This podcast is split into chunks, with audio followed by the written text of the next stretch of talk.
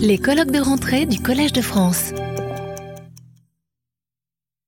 Nous passons euh, tout de suite à la communication suivante. Et là, nous quittons le, le monde de l'image et de la peinture euh, pour, celui des, pour celui des discours et de la rhétorique. Parce que euh, la rhétorique ne se cantonne pas aux enseignements qu'on avait auparavant dans les classe de rhétorique sur laquelle euh, Antoine Compagnon a, écrit, euh, mais la rhétorique en fait joue un rôle considérable dans l'organisation des discours dans la société dans la manière dont nous interprétons ces euh, discours. Et il existe encore aujourd'hui des professeurs de rhétorique c'est le cas euh, d'Emmanuel Damblon, qui est professeur euh, ordinaire à l'Université libre de, Bruxelles, spécialiste de rhétorique, membre de l'Académie royale de, Belgique, et qui s'intéresse à la rationalité des discours, à ses limites. Elle travaille sur la rhétorique, sur l'argumentation, sur l'épistémologie et sur les théories du complot.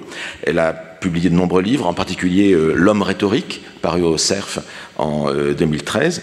Et aujourd'hui, elle nous parle de ces signe qui ne trompe pas, euh, retour sur la fonction interprétative en rhétorique. Bienvenue Emmanuel. Merci beaucoup William et merci aussi pour, euh, pour cette euh, magnifique invitation qui donne vraiment à penser sur un mode interdisciplinaire qui m'est particulièrement cher et je pense que la présentation de Yann, euh, enfin plutôt, il y aura quelques échos et certainement évocations avec la présentation de Yann. Est-ce qu'on m'entend bien? Euh, Oui, c'est parfait. Alors, euh, des signes qui ne trompent pas, vous allez voir, ça va pouvoir déjà être interprété de deux façons différentes. Et ma thèse sera assez simple c'est que euh, notre société contemporaine et héritée de l'épistémologie de la modernité nous a, fait perdre une compétence qui en fait était très très précieuse et cette compétence c'est celle de l'interprétation des signes. Et donc ce que je vais essayer de vous montrer euh, à partir de mon expérience d'analyse des théories du complot aujourd'hui, c'est que euh, reconnaître le fait que nous sommes devenus incompétents dans l'interprétation des signes, il va d'un élargissement de notre conception de la rationalité et peut-être d'une révision de certains euh, de ces critères. Et donc, c'est, je crois, je terminerai euh, mon intervention sur ça, l'angle par lequel nous devons poser un diagnostic réaliste sur les théories du complot qui renouent sur un mode particulier qu'on peut appeler euh, dégradé avec un besoin humain et rationnel euh, d'interpréter les signes. Alors, pour commencer, on va faire une petite promenade archéologique dans un monde qui savait comment interpréter des signes et qui avait même euh, un vocabulaire et un lexique euh, pour ça. Et ensuite, nous allons, bien entendu, arriver comme euh, William vous l'a fait deviner, à la rhétorique, euh, qui est euh, une discipline, un art, une technique, un artisanat qui était en grande partie destiné à l'interprétation des signes. Alors si, si, on retourne dans la Grèce archaïque, vous avez le beau livre que Vinciane connaît bien, évidemment, de Marcel de Tienne où il, il, parle de ça. Il met en scène euh, trois personnages qui sont préposés à dire la vérité. Je n'entre pas dans les détails. Il y a la aide, le devin, le roi de justice. Mais ce qui est intéressant pour nous, c'est que derrière ce terme de vérité, euh, en grec aletheia, il y a des figures qui ont des fonctions différentes et qui tournent autour du fait de ne pas mentir, de ne pas tromper, euh, de dire le vrai, euh, de dire le juste, voire de garantir l'ordre du monde. Donc simplement, ici, c'est pour vous montrer que ces, figures euh, derrière lesquelles il n'y a pas que le prophète, mais il y a aussi, surtout le prophète, euh, représentent ou incarnent des fonctions de la vérité euh, que nous avons en partie perdues. Premier jeu de mots sur des signes qui ne trompent pas, le, poète qui est qualifié d'abseudes, ça veut dire qu'il ne vous trompe pas et qu'il sait comment euh, interpréter les signes. Alors si on retourne à Jean-Pierre Vernant, qui a vraiment fondé cette école importante, qui a remis en cause un petit peu cette épistémologie héritée d'un positivisme qui parlait du miracle grec et dont Vernon parlait euh, en termes de slogan vermoulu. J'adore euh, cette, euh, cette formule. Donc vraiment, il voulait la, la disqualifier. Et entre autres, dans cet ouvrage qu'il a coédité avec Jean Bottero, spécialiste de la Mésopotamie, il revient avec un titre un peu provocateur, vous l'avouerez, Divination et rationalité. Pour nous, c'est presque un oxymore, mais pas du tout. Il vous explique euh, qu'il y a des, techniques de divination, et pas uniquement des techniques de divination, qui disent quelque chose de la rationalité humaine. Et il en voit deux principales qui sont différentes, mais dans lesquelles vous allez avoir, vous allez reconnaître la fonction d'interprétation des signes qui euh, m'intéresse aujourd'hui. Et on commence par la divination inspirée c'est-à-dire l'oracle, c'est-à-dire quelqu'un qui a été inspiré euh, par un dieu ou par une divinité, et donc qui reçoit un message et qui le renvoie de façon énigmatique, cryptée, euh, obscure, euh, et avec, du coup, obscur, c'est pas un gros mot, c'est pas disqualifiant. Il y a une fonction dans l'obscurité qui est justement euh, quelque part cette fameuse invitation euh, qui peut être un plaisir intellectuel très grand, très vif, à l'interprétation.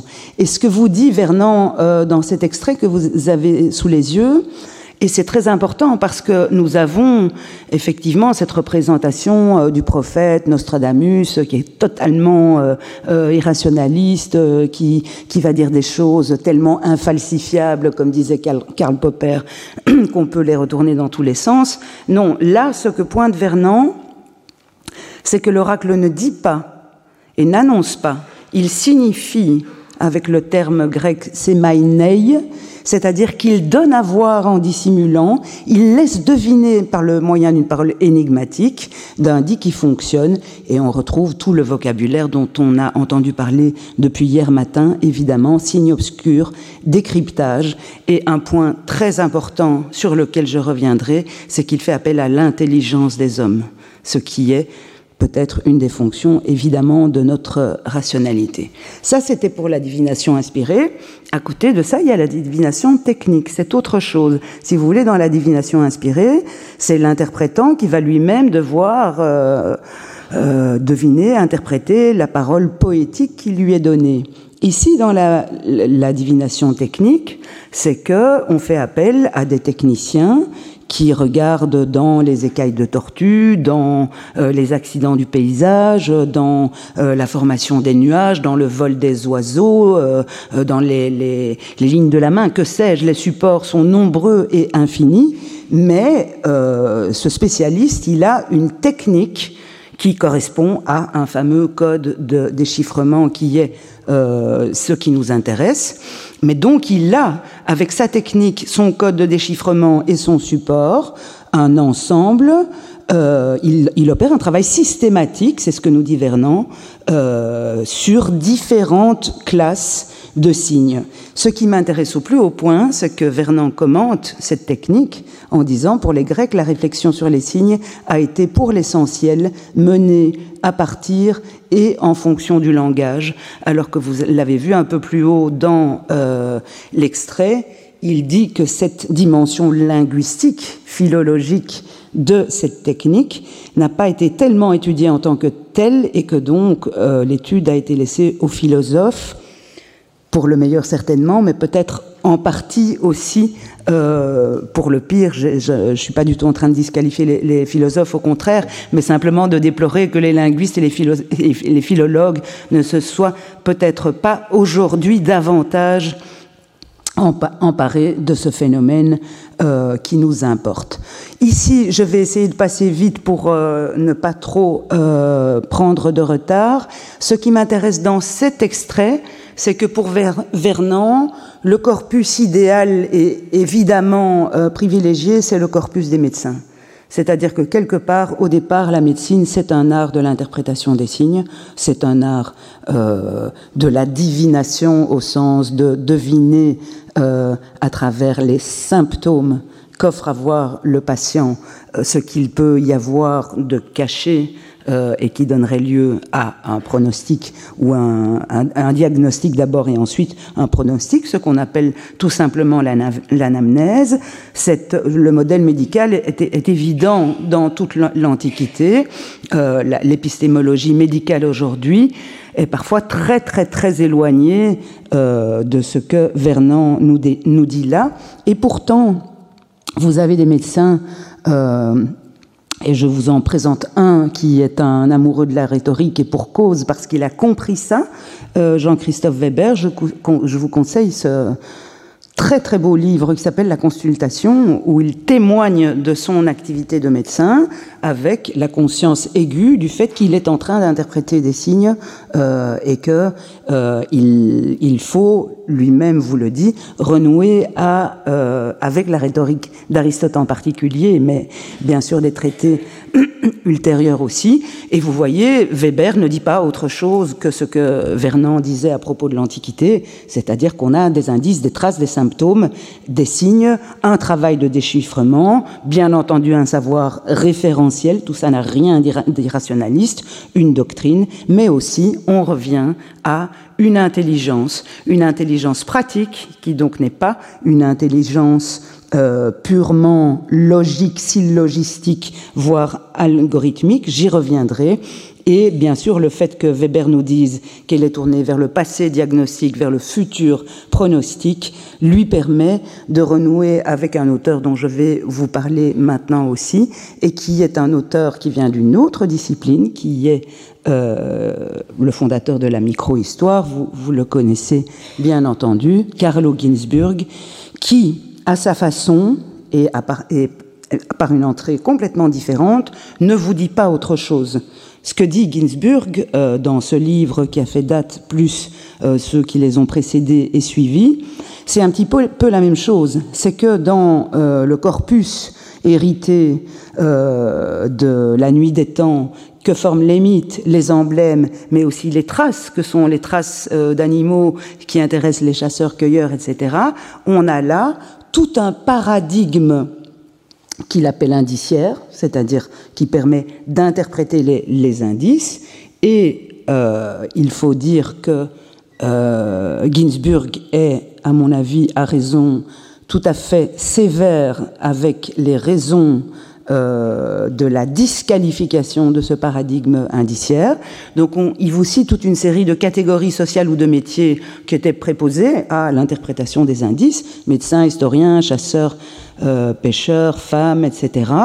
Euh, il y a tout un chapitre important d'un autre de ses ouvrages sur les historiens de l'art qui ne font pas autre chose, bien évidemment. Ginsburg est très très conscient de ça et il parle d'un savoir conjectural. Et c'est là qu'on va euh, revenir sur la discussion qui a déjà eu lieu plusieurs fois, sur savoir quel est le statut de ce savoir conjectural, quel est le statut de cette fameuse conjecture, de ce fameux indice qui s'offre à l'interprétation. Est-ce qu'il va donner lieu à une preuve, à un indice sûr et irréfutable? C'est un petit peu le cœur, la pierre angulaire, si vous voulez, de, euh, de, de ma question. Et en tout cas, ce que cite Ginsburg en pensant certainement à Aristote qui arrive dans une slide, c'est le mot grec tekmor, tekmairestai, c'est-à-dire euh, ce mot qui, veut dire indice et derrière lequel il y a toute cette activité de conjecture.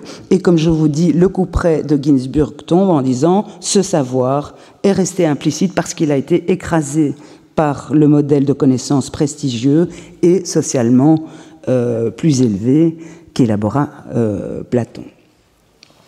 Et donc avant ou pendant cette euh, tension sur la question du statut de cette fameuse conjecture, de ce fameux indice conjectural, je vous remets à ce passage de, on est dans le, premier livre de la rhétorique d'Aristote, où il y a tout un long passage où il dit, euh, bah, il essaye de rendre tout ça le plus rationnel possible, et donc d'essayer de voir comment les arguments qui sont parfois euh, offerts comme des indices vont pouvoir entrer dans un corpus de rationalité euh, qui lui est cher et dont le modèle est évidemment le syllogisme. Et donc là, il discute du statut du, Tecmérion, et en gros, il commence par dire que c'est un indice nécessaire, et qu'en tant qu'il est nécessaire, il devrait être irréfutable, et que celui-là s'appelle euh. Et il vous précise, par nécessaire, j'entends, en fait que ça veut dire irréfutable, puisque vous pouvez le faire entrer dans un syllogisme parfaitement euh, bien formé. Et puis, il continue un petit peu et vous voyez que ça devient un petit peu plus complexe. Il dit, quand on croit qu'il n'est pas possible de réfuter la proposition énoncée, on croit apporter un tecmérion. D'accord? Donc d'une part, un tecmérion, c'est quelque chose qui a l'air nécessaire parce que ça entre dans un syllogisme, mais d'autre part, on peut croire de bonne foi ou faire croire de mauvaise foi qu'on vous présente un tecmérion qui est un indice irréfutable et donc une preuve, euh, alors que peut-être on se trompe ou peut-être qu'on cherche à tromper. Est-ce qu'on est pseudès ou abseudes?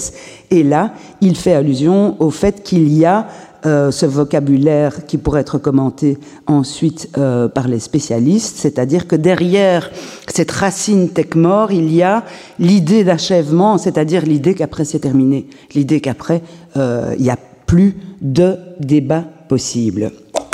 Alors, un énorme bond dans le temps. Pourquoi euh, William m'a fait le plaisir de dire qu'il y a encore des professeurs de rhétorique En fait, c'est pas qu'il y a encore des professeurs de rhétorique, c'est qu'il y a de nouveau des professeurs de rhétorique. Et nous avons une tradition euh, à l'Université libre de Bruxelles euh, qu'on appelle l'école de Bruxelles. Et cette tradition, on la doit au professeur Chaim Perelman, dont vous avez une photo là. Je vous le fais court pour qu'on puisse euh, arriver rapidement en deuxième partie d'exposé. Euh, ce, ce, que dit Perelman, qui est juriste, philosophe et logicien à la fin de la Deuxième Guerre mondiale, c'est que notre éducation à la rationalité entièrement fondée sur le modèle cartésien, idéaliste, lui-même euh, la petite sœur du modèle platonicien euh, que, dont Ginsburg déplorait euh, qu'elle ait écrasé le paradigme indiciaire, eh bien très simplement, Perelman dit ça fonctionne pas ça n'a pas fonctionné contre Hitler, ça n'a pas fonctionné contre la propagande de masse, et les démocraties du XXe siècle, avec leur formation que lui qualifie, vous voyez, de, de positivistes, n'ont pas euh, été capables de, n'ont pas été efficaces ni utiles face aux enjeux euh, de la parole publique et de la démocratie auxquels était confronté euh, le XXe siècle. Et là, vous voyez son euh, comment dire, son propos est sans appel, c'est que euh, si nous voulons nous dégager définitivement, ça c'est très ambitieux, mais bon, peut-être pour un temps, euh, du positivisme, qui est donc ça ne veut pas dire que si on se dégage du positivisme, on entre dans l'obscurantisme. Ça veut dire qu'il y a quelque chose dans le positivisme qui nous empêche de euh, penser une rationalité complète. Et le message de Perelman est clair, c'est que il faut retourner à l'ancienne rhétorique. Je vous dis rapidement, sans vous lire tout cet extrait, mais comment lui est venue cette idée pour vous dire que la, pensée du besoin du modèle rhétorique vient toujours d'une pensée concrète dans laquelle il y a très souvent une émotion politique ou éthique. C'était le cas de, Perelman, qui, euh, avec d'autres juristes, a été confronté à ce qui s'est passé au procès de Nuremberg, à savoir que, en toute rationalité juridique positiviste, il n'y avait aucun procès à organiser tout simplement parce qu'il n'y avait aucune loi sous laquelle tombaient les crimes qui avaient été perpétrés.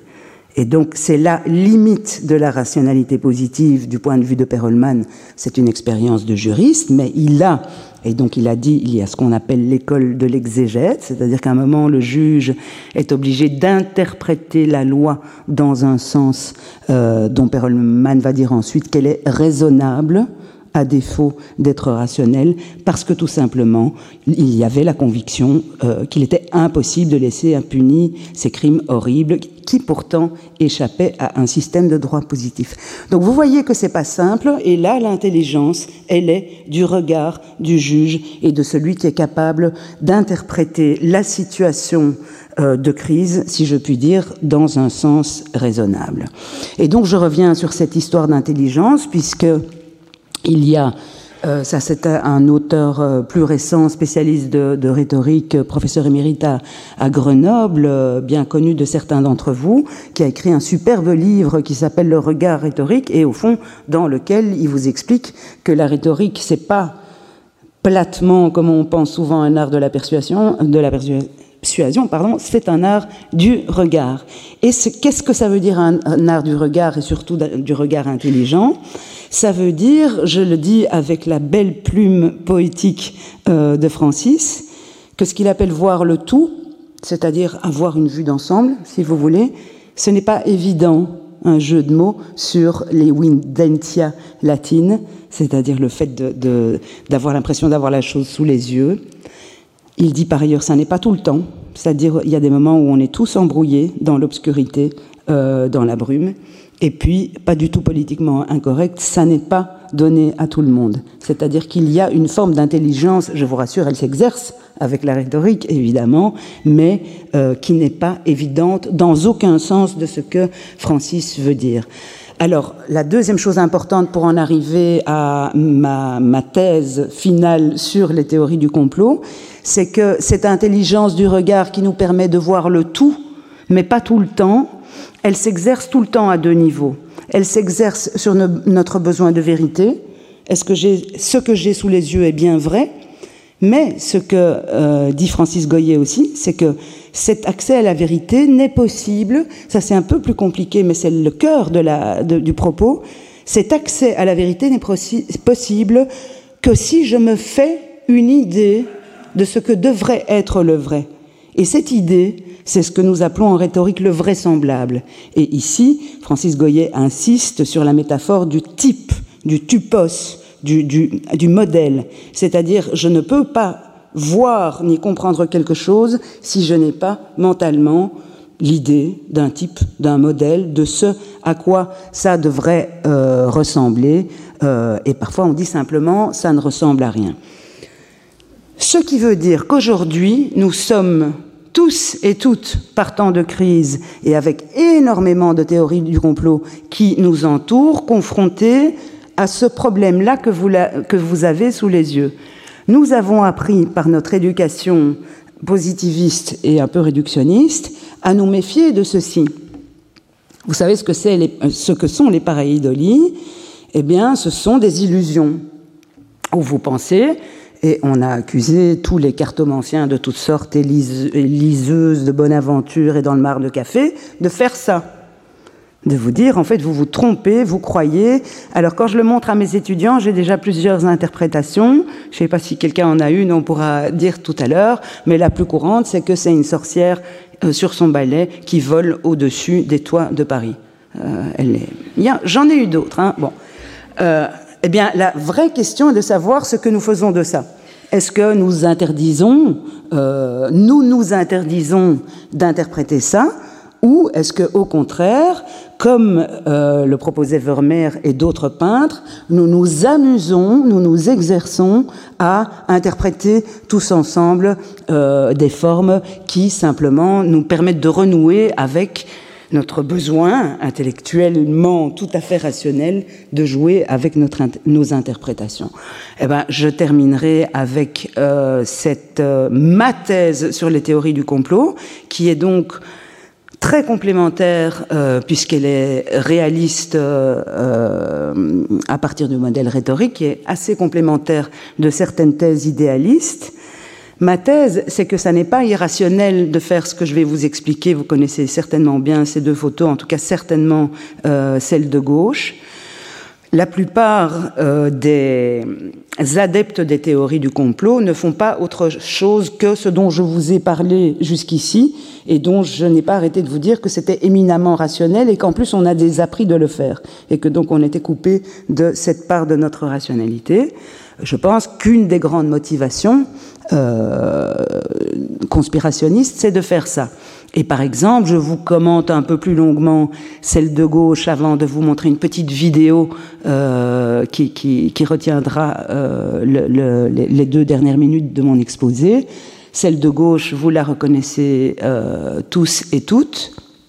C'est euh, une photo qui a été prise euh, par la NASA au moment, en 1969, de l'alunissage de la mission Apollo.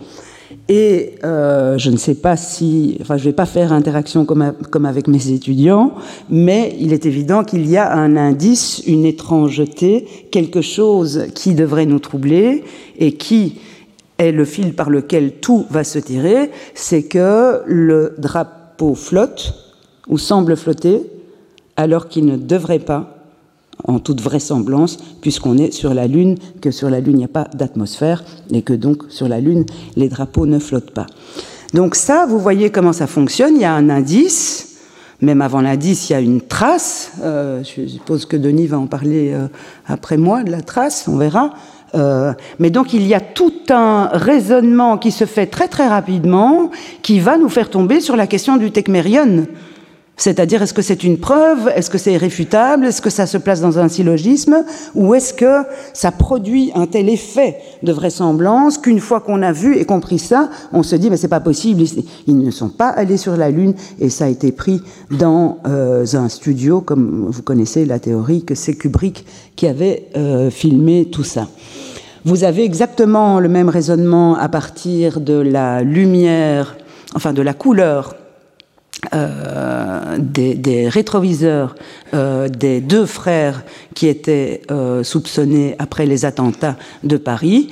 Et vous avez exactement le même raisonnement qu'avec euh, le drapeau et les rétroviseurs, à savoir, il y a une étrangeté, c'est l'indice de quelque chose que quelque chose ne va pas, et de là, on construit tout un raisonnement qu'on va présenter euh, la plupart du temps comme un tecmérion et quelque chose d'irréfutable. Mais pendant ce temps-là, nous faisons euh, travailler notre machine à interprétation.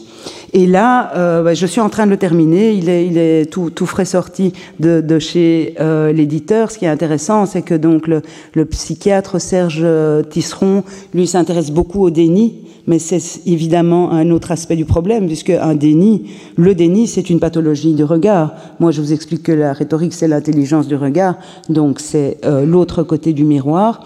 Et ce qu'il dit, et qui est très intéressant, et qui va être illustré par le dernier, par l'extrait que je vais vous montrer maintenant, c'est que une bonne théorie du complot, ça nécessite des, compétences logiques. Vous devez savoir construire un techmérion, le placer dans un syllogisme et faire tout le boulot de la science moderne, mais vous devez aussi avoir un sens narratif très aiguisé.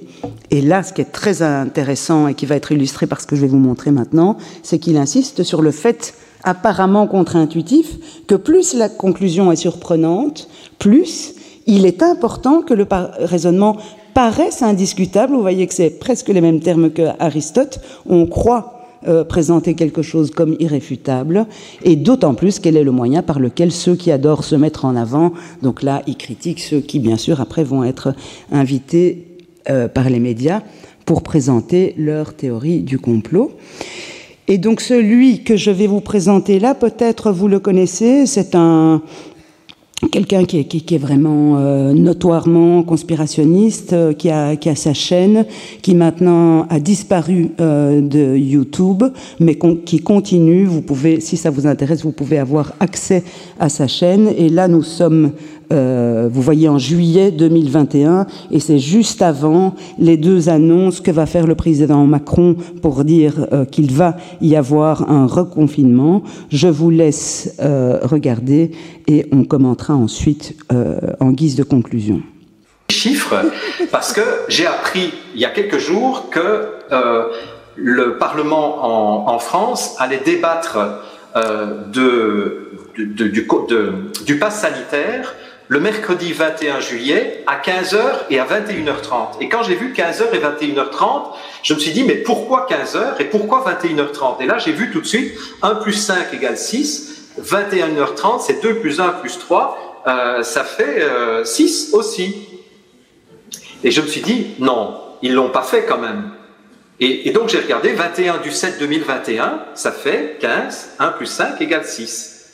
6, 6, 6, ça ne vous dit rien Et vous allez peut-être me prendre pour un fou, mais sachez que les Illuminati, euh, ces, gens qui sont à la tête du monde, là, s'amusent avec les chiffres symboliques en permanence. Dois-je vous rappeler que le, le brevet euh, de monnaie euh, numérique déposé par Bill Gates il y a quelques années, euh, qui serait contrôlé par l'activité corporelle, c'est un brevet qui est WO 2020 06 06 06. les codes barres, c'est 666, etc., etc. Donc voilà, on est encore dans la marque de la bête une fois de plus.